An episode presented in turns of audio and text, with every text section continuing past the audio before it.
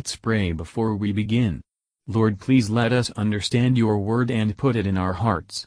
May it shape our lives to be more like your Son.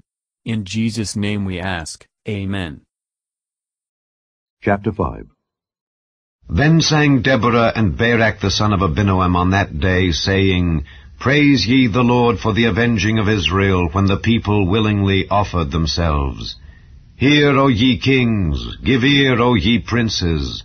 I, even I, will sing unto the Lord, I will sing praise to the Lord God of Israel. Lord, when thou wentest out of Seir, when thou marchedst out of the field of Edom, the earth trembled, and the heavens dropped, the clouds also dropped water. The mountains melted from before the Lord, even that Sinai from before the Lord God of Israel. In the days of Shamgar the son of Anath, in the days of Jael, the highways were unoccupied, and the travelers walked through byways. The inhabitants of the villages ceased, they ceased in Israel, until that I, Deborah, arose, that I arose a mother in Israel. They chose new gods. Then was war in the gates. Was there a shield or spear seen among forty thousand in Israel? My heart is toward the governors of Israel that offered themselves willingly among the people. Bless ye the Lord. Speak, ye that ride on white asses, ye that sit in judgment and walk by the way. They that are delivered from the noise of archers in the places of drawing water, there shall they rehearse the righteous acts of the Lord, even the righteous acts toward the inhabitants of his villages in Israel. Then shall the people of the Lord go down to the gates. Awake, awake, Deborah! Awake, awake, utter a song! Arise, Barak, and lead thy captivity captive, thou son of Abinoam. Then he made him that remaineth have dominion over the nobles among the people. The Lord made me have dominion over the mighty. Out of Ephraim was there a root of them against Amalek. After thee, Benjamin, among thy people. Out of Machir came down governors, and out of Zebulun they that handled the pen of the writer.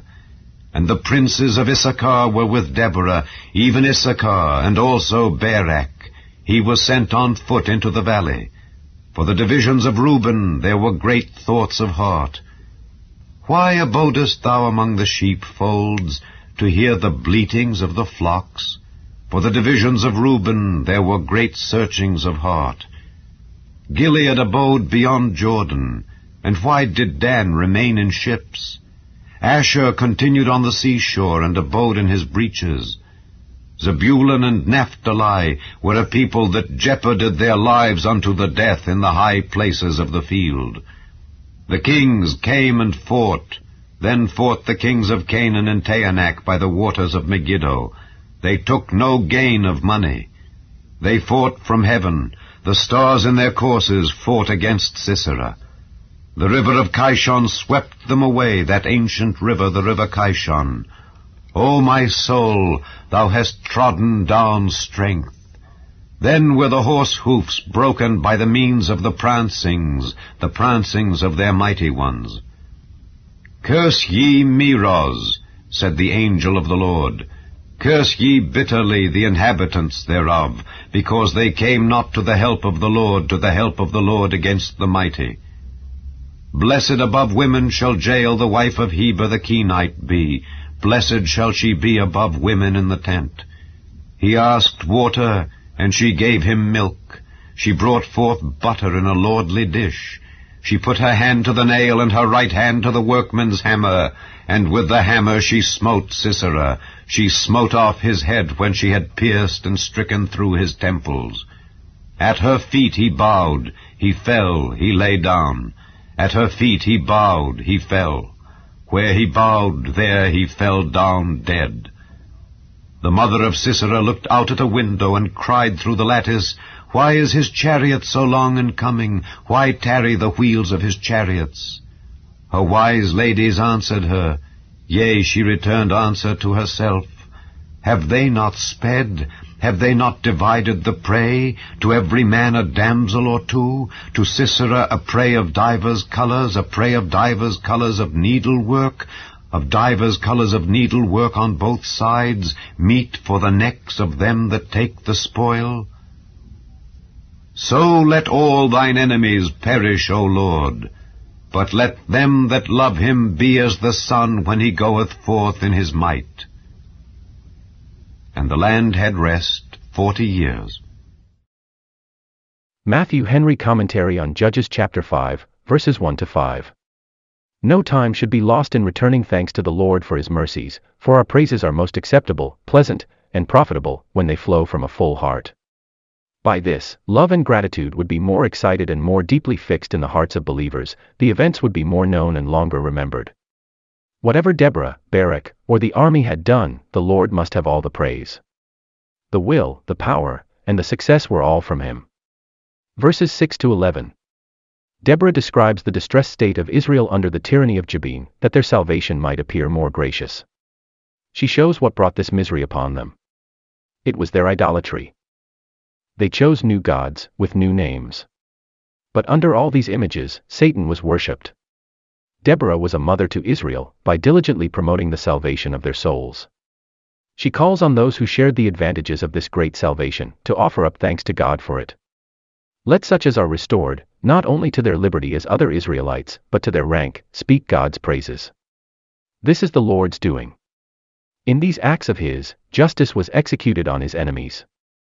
In times of persecution, God's ordinances, the walls of salvation, whence the waters of life are drawn, are resorted to at the hazard of the lives of those who attend them. At all times Satan will endeavor to hinder the believer from drawing near to the throne of grace. Notice God's kindness to his trembling people. It is the glory of God to protect those who are most exposed, and to help the weakest. Let us notice the benefit we have from the public peace, the inhabitants of villages especially, and give God the praise. Verses 12 to 23. Deborah called on her own soul to be in earnest.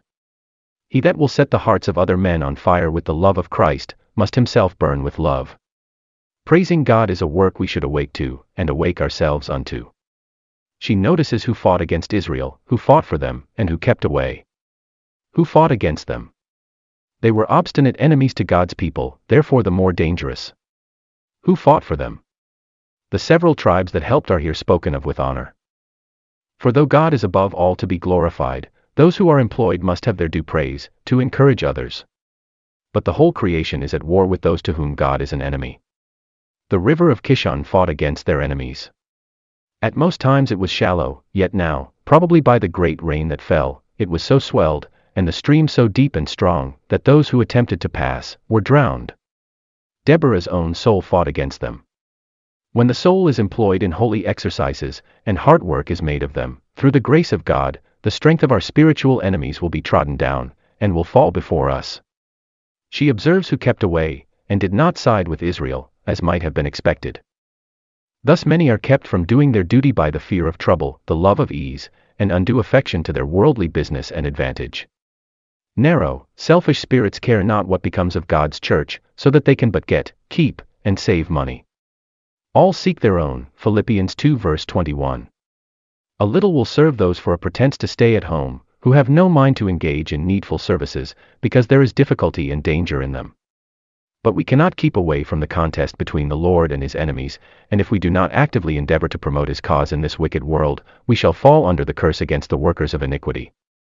Though he needs no human help, yet he is pleased to accept the services of those who improve their talents to advance his cause. He requires every man to do so. Verses 24 to 31. Jael had a special blessing. Those whose lot is cast in the tent, in a low and narrow sphere, if they serve God according to the powers he has given them, shall not lose their reward. The mother of Sisera looked for his return, not in the least fearing his success. Let us take heed of indulging eager desires towards any temporal good, particularly toward that which cherishes vainglory, for that was what she here doted on. What a picture does she present of an ungodly and sensual heart. How shameful and childish these wishes of an aged mother and her attendants for her son. And thus does God often bring ruin on his enemies when they are most puffed up. Deborah concludes with a prayer to God for the destruction of all his foes. And for the comfort of all his friends.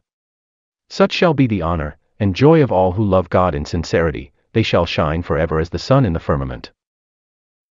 Thank you for listening and if you liked this please subscribe and consider liking my Facebook page and joining my group Jesus Answers Prayer.